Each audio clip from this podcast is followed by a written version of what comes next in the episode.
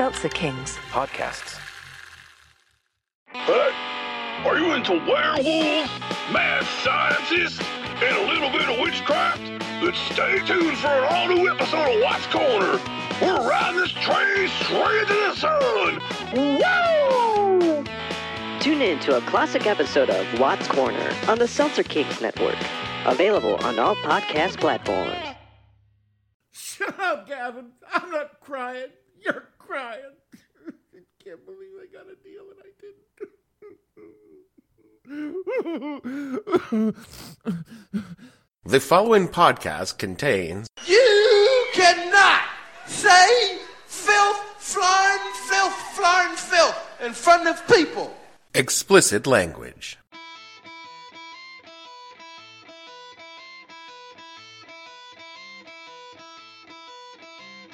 Hello and welcome to the podcast that asks a simple question. When you gave up on the band for selling out right before they dropped their best album ever, what the hell were you thinking? I'm your host, Ape Leto, and this is a Friday, November twenty-second, twenty nineteen, The Record Company's Gonna Give Me Lots of Money edition of the show, where we talk about selling out not for money, but for a... For a shitload of money! Stay tuned. The What the Hell Were You Thinking podcast is brought to you by Edify, the new streaming service by Fast Eddie's Podcast Network. Are you tired of songs you've heard a thousand times before? Podcasts available on every podcast app, television shows starring people you know and love. Then download Edify today. Edify features music by people who lack the talent to get a recording contract, meaning new music for you. Our podcast division is chock full of shows no one has ever heard of, and most importantly, our new video streaming service is nothing but late-night public access from the nineteen eighties. All of our content is exclusive to Edify, meaning you won't find this anywhere else. And for a very good reason, because no one else wanted it. So download Edify today from Google Play or Apple iTunes and start streaming the stuff no one else wants. Wayne, listen, we need to have a talk about Vanderhoff. The fact is, he's the sponsor. And you signed a contract guaranteeing him certain concessions, one of them being a spot on the show. Well, that's where I see things just a little differently. Contract or no, I will not bow to any sponsor. I'm sorry you feel that way, but basically it's the nature of the beast. Maybe I'm wrong on this one, but for me, the beast doesn't include selling out. Garth, you know what I'm talking about, right? It's like people only do things because they get paid. And that's just really sad. I can't talk about it anymore. It's giving me a headache. Here, take two of these. Ah, new print. Little. Yellow. Different. Look, you can stay here in the big leagues and play by the rules, or you can go back to the farm club and roar. It's your choice. Yes. And it's the choice of a new generation. I've told the story about how my folks decided I shouldn't play Dungeons and Dragons anymore because they were pretty sure it was leading me down the path to El Diablo. I could be Satan. I could have been if they just let me. And how I took that money I'd made from being forced to sell those D and D books and used it to buy heavy metal records from my other friend whose mom was convinced heavy metal was going to make her son worship the devil. Satan. But that wasn't my only path to embracing the Dark Master through music. My friend Brian also sold me several records by a band named Metallica he was super into. You've heard of them, haven't you? I know you have. Brian was from Southern California and was big into Metallica. He'd even seen them play live a few times and was related to some of the people who knew people in Metallica. Lars, not Hetfield. Brian was one of those people who loved a band not just because of the music, but because no one else knew about the band. Ah, oh, one of those guys? Yeah, one of those guys. And Metallica had just signed their first major record deal with Elektra Records, meaning the band was about to break out big time. Which, in the world according to Brian, meant the band was nothing but a bunch of... You guys are total sellouts. So Brian sold me all of his Metallica records, including his cassette of the band's demo, No Life Till Leather, that if I still had today would fetch a pretty penny on the old B eBay. Unfortunately, I lost it and a whole bunch of other things when my car got repoed. But that's a different story altogether. And Metallica's first release on Elektra was their album Master of Puppets, widely regarded as a masterpiece. Though I personally liked Ride the Lightning more than Master of Puppets, but that was purely just a matter of taste. Awful taste in music. Yeah, that doesn't surprise anyway. And in no way had Metallica sold out. I mean, not then. They would much later completely sell out their fans and become super dicks. But that was so much further along in their careers. Fuck you, James Hetfield. I already owned your album. I just wanted to download an M P three of them. But this isn't a podcast about Metallica. It isn't even really a podcast about selling out. This week, it's a podcast about podcasting. Oh, God, here he goes. On Wednesday, The Hollywood Reporter released the news that my current favorite podcast, The Last Podcast on the Left, was moving to Spotify exclusively. Quote, the streamer has inked a deal to bring the eight-year-old show The Last Podcast on the Left exclusively to its platform, part of a larger push by the company to offer a slate of first-run original shows to its two hundred forty-eight million users, unquote. Host Ben Kissel confirmed the news on his Twitter feed, going on to elaborate that, quote, every L P N, that's Last Podcast Network, that's their podcast network, show will be a part of Spotify ad deal. We are one hundred percent still the owners. We busted our ass to make sure our friends and colleagues were taken care of better than ever before. All ships rise together. I'll never stop fighting for it or everyone on the network, unquote. We love them, unquote. Meaning the other ten shows on the Last Podcast Network are also moving to Spotify exclusively and will benefit from the streamer's marketing budget. By any measure, this is a fantastic deal for the creators of the show who will, according to their social media feeds, retain complete creative control of their shows, increase their listeners, and most importantly... let's go get fucking paid. Now, you would think the reaction of the show's extremely devoted fan base would be joyous, as joyous as the creators of a show they ardently adore and have supported financially for over a decade, and now we're finally about to get the recognition and compensation they deserve. You would think that would be the reaction. Really? Have you met them? Allow me to read you some fan reactions from the Reddit community. Haruk Tun said, quote, fuck this and the horse it rode in on. L P O T L becoming increasingly corporate friendly is friendly is something I've grudgingly learned to accept. But this, it's restaurant quality bullshit, unquote. Reddit user Big Meat Bobby says, quote, I'm disappointed, but not surprised. Unfortunately, I will not be following him over to Spotify. Exclusives are a great way to upset a fan base, unquote. And user Darth Corleone said, quote, I will never use Spotify. Maybe I can obtain the episodes through some less than legal means. Otherwise, that might be the end of the road for me. What a shame, unquote. The gist of the feedback on Reddit, and look, we're talking about first reactions on Reddit and social media where people go to bitch and moan about everything, is that the hosts of the shows are, quote, selling out, unquote, the fans and going, quote, corporate, unquote. But then that this is but the first step in watering down the content, or the content has already been watered down since the early days of the shows, as the hosts were more about the money and less and less about the fans. Where have I heard that before? Well, the first time I heard it, I got a bunch of fucking Metallica records real, real cheap. In the interest of journalistic integrity and full disclosure, I'm not completely unbiased in this. I'm friends with the producer of The Adventures of Danny, Danny and Mike, a Last Podcast Network show that is about to move to Spotify. And while I'm not friends with the host of The Last Podcast, I'm one removed from them in several directions and have appeared on podcasts that ran on The Last Podcast Network in the past.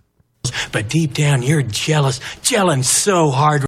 You might think that, and in doing so, you'd be entirely, completely, and utterly right. Fuck yes, I would sell my left and right nut and put in ping pong balls if I could get that kind of deal. Hell, this show's on. If this show is on Spotify, and if they gave me just the tiny bit of, a bit of marketing, the bump would result in a fundamental change in our listenership. Because in the end, this is a business about getting people to listen to your shit, and big networks are simply the future of the medium. And I'm not completely unsympathetic to the complaints of the show's fans, many of whom are upset they will need to download Spotify to hear their favorite show. Will we survive, huh? I don't know. It sounds trivial, but it is a growing problem for podcasts in general. Since their creation in the mid two thousands, podcasts have grown largely because of their universality. Being distributed via R S S feeds means you don't need a specific application to listen to a show. Places like iTunes were only an index of shows, not a repository. You put that in your butt, okay? No, no, no, Gavin. Uh, uh, repository. You suppository. Never mind. Never mind. Just leave it in. We'll keep on going. Ugh. You didn't need to pay for software to play them at all. You could link them through their feeds and play them on any audio player. iTunes was a convenient way to find and play your podcast across multiple platforms, but the content was there free for everyone to find. Then a market grew for phone apps for, for podcasts, adding things like favorites, playback speeds, and but the content, the content was still broadly open to everyone. You didn't need to subscribe to anything to get it other than an R S S feed. But in the past few years, things have changed.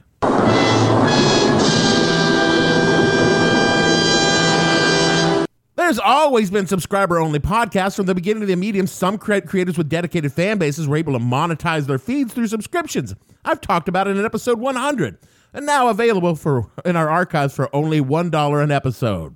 What? I'm kidding. No one would pay a dollar for that crap. But over the past few years, networks have realized there's a market for exclusive shows to a paying audience rather than relying fully on ad-supported shows. Slate Podcast was an early and successful adopter of the model. And I don't want to dive too far into the weeds here, so let me just say, increasingly appears that podcasting, that becomes a real money-making venture, as opposed to the passion projects they've been up till now, will move away from the, let's call it, free-for-all model like your F M radio dial, and more into the streaming service like Netflix, Hulu, or Disney plus. Well, I don't like the sound of that. As a listener, neither do I. I'm not particularly happy about being forced to use Spotify to listen to my favorite show, when before it was just automatically delivered to my podcast app. I don't even use Spotify regularly, but I've got nothing against it. I've just never needed it. My concern is that in the future, the market will continue to fracture like it has for streaming services, and I will need five different apps and subscriptions to get the content I want to hear. And as a listener, I... I don't like it one bit! As a creator, though, I fucking get it. You're fucking work your ass off to create something. You spend your money to be sure. And hey, this does cost money. Unless you put on to put up some anchor piece of shit talking to your phone fucking faux podcast piece of crap that sounds like it was, oh, I don't know, recorded on your fucking phone. You're going to have to spend some money on equipment and a reliable host. Then it costs your time. And yeah, time is actually worth something even when you're doing it for love, not money. And I'm not just saying that because I want you to donate to my Patreon, which I totally do, patreon.com slash what the hell podcast, but because people need to understand that these things are work, real work, and it's nice to get paid for your work. Would I sell out for the chance to do this show or a completely different show as my full-time job? Motherfuckers, I would slam the door on this thing and never look back at all. So fast, I would lead a fucking Roadrunner puff behind me.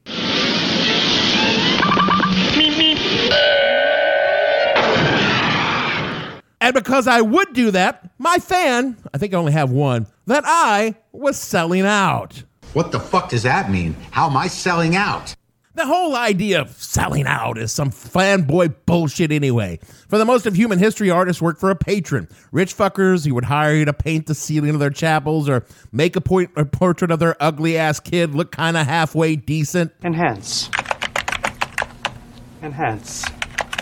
Then artists and musicians in particular began being considered as more or less self-employed. You practiced your craft and sold your work to whomever would pay for it, which seems like a better way to do things for everyone involved until the mass market came along and discovered there was real money to be made. Not long after that, the people who enjoyed the products of the artists before they became famous started bitching and moaning about said artists, said artists selling out. I guarantee you that in Stratford-on-Avon, some pretentious asshole went around moping and grumbling about how Will is so much better before they moved to London, and now all of his sonnets are totally corporate and uh, performing in the Globe, man. Jesus, I thought he was in it for the art. Yeah, I told you this wasn't going to be a podcast about selling out, but it kind of is. that comes from a two thousand seventeen article in, in Slate. Quote, by the nineteen eighties, sellout was co- in common use, and not just in an informal conversation, but in print, as the sixties generation took over the levers of publishing and commentary industries.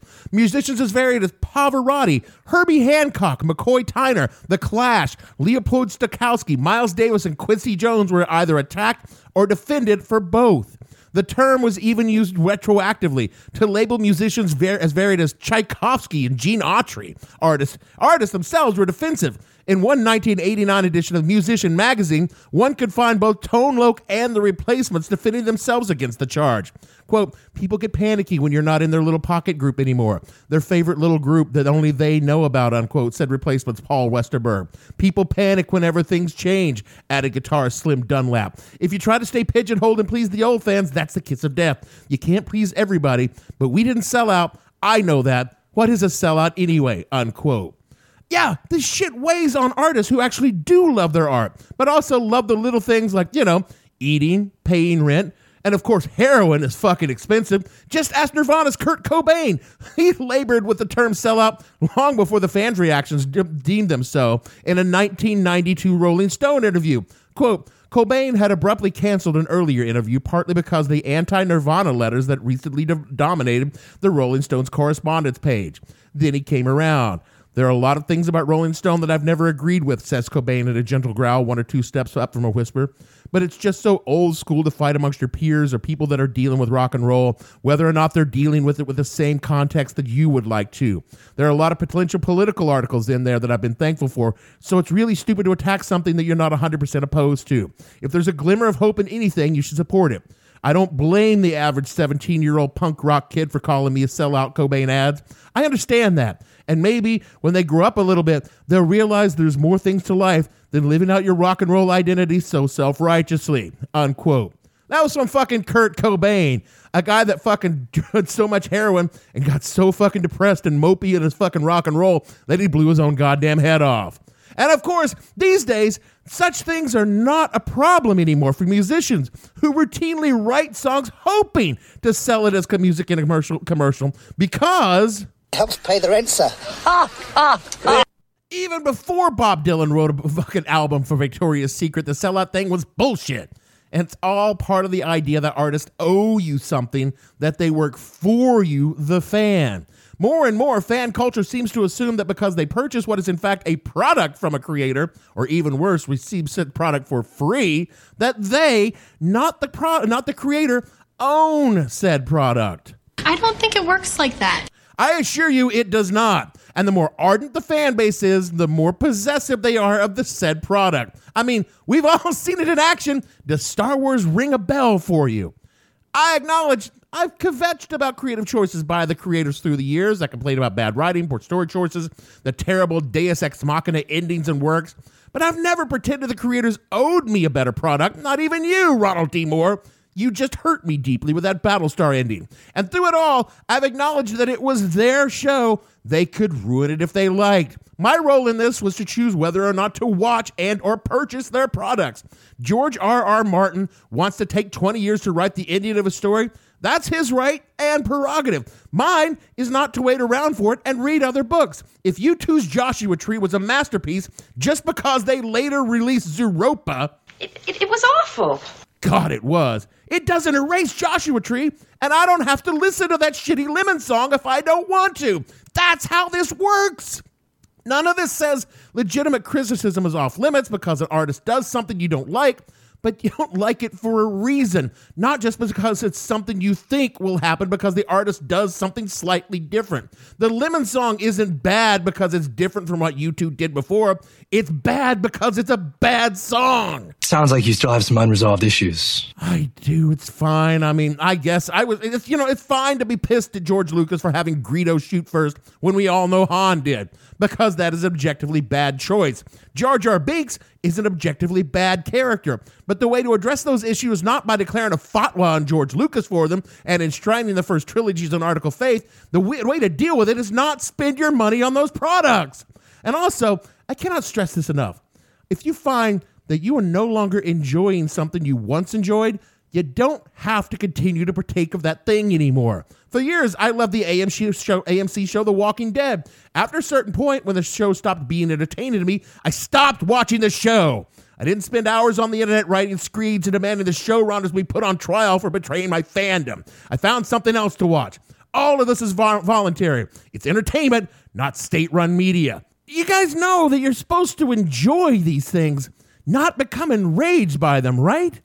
And definitely stop turning your favorite artist into cult objects. That shit is scarier than anything else I can think of when I read about the Bayhive or Gaga's Little Monsters or the Beliebers on a tear on fucking the internet. Or for that matter, you know what? I guess it was equally as scary watching people faint in old movies of the Beatles playing before a live audience. You know, it's like Mirror Universe Kirk said on Saturday Night Live all those years ago. Get a life, will you people? I'm crying out loud. It's, it's just a T V show. Sorry, I've been all over the map tonight. I guess what I want to say most of all to the boys on Last Podcast, you go and get your asses paid to do the work you do. Unlike the shitbags on Reddit and Twitter, I have some small idea of the kind of work you do to bring a show to millions of fans every week, and the labor that goes into researching a topic on a deadline, and then trying to turn that research into a coherent product, unlike this rather rambling diatribe about fractured podcasting markets and toxic fandom that I'm giving you tonight. I know this shit went off the rails a while back, okay? I'm trying to fix it. If going to an exclusive deal with Spotify makes you money to pay your staff and helps the other shows on the network rise with your tide and ensures I still get to be entertained, that's not called selling out. That's called being recognized for the work you put in. And all I can say to the fanboys moaning and bitching about it is this. You better recognize, motherfucker. That is it for our show this week. We would like to announce that we, too, have signed an exclusive deal with a media company for our show, and that we'll be moving everything to some big streamer with a fat ad contract, professional studios, a staff of writers to help create the show, and that Gavin and I will be sitting around smoking cigars and drinking expensive scotch while dozens of lackeys massage our feet, and we'll arrive every day in limos, models on our arms. We would really, really, really, really like to announce that. But we are not in a hip-hop video. We are in a used car lot in Queens. So we have not sold out, I guess. Seriously, Last Podcast, guys, I will totally sell out. Call me. Speaking of selling out, sell out to other people's sanity by rating and review the show wherever you get your pods. It helps other people find the show and understand why we do not have an exclusive streaming contact contract. Follow the show on Twitter at the hell underscore podcast or the show name on Facebook for more evidence along those lines. Since we have not yet sold out, we urge you to kick us a buck on our Patreon page, patreon.com slash what the hell podcast. It won't get us into a hip hop lifestyle, but it might pay to keep the show up and streaming. Head over to what the hell podcast dot com for neat little beats of the show, neatly packaged for sharing on the social. Finally, for me, Dave. Hello, I'm a famous person, and I'm for sale. Do you have a product or a business that needs promotion? Do you sell something worthless, something no one will buy because it's poorly built and doesn't work properly, likely to come apart at high speeds, perhaps with toxic side effects?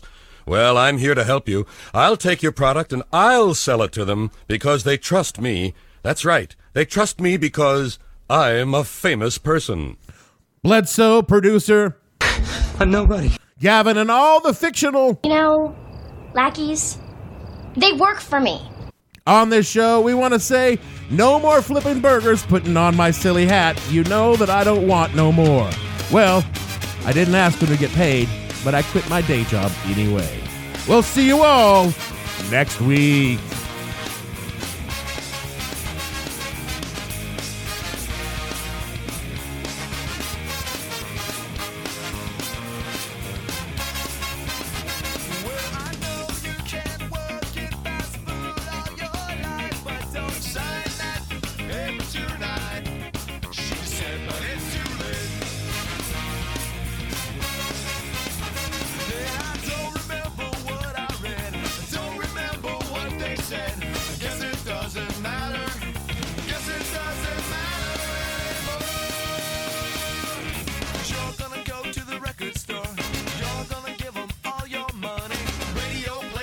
want you to hear. So it's cool, I just don't believe it. Sell out with me, oh yeah, sell out with me tonight. The record companies only give me lots of money and everything's gonna be alright.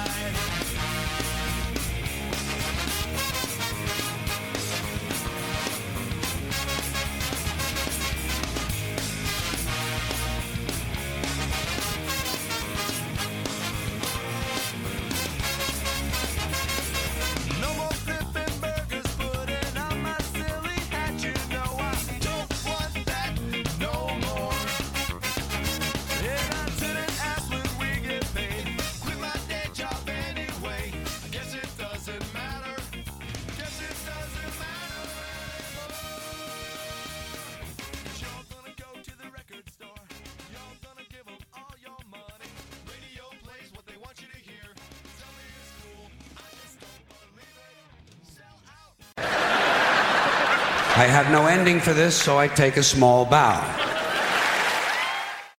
Seltzer Kings Podcasts.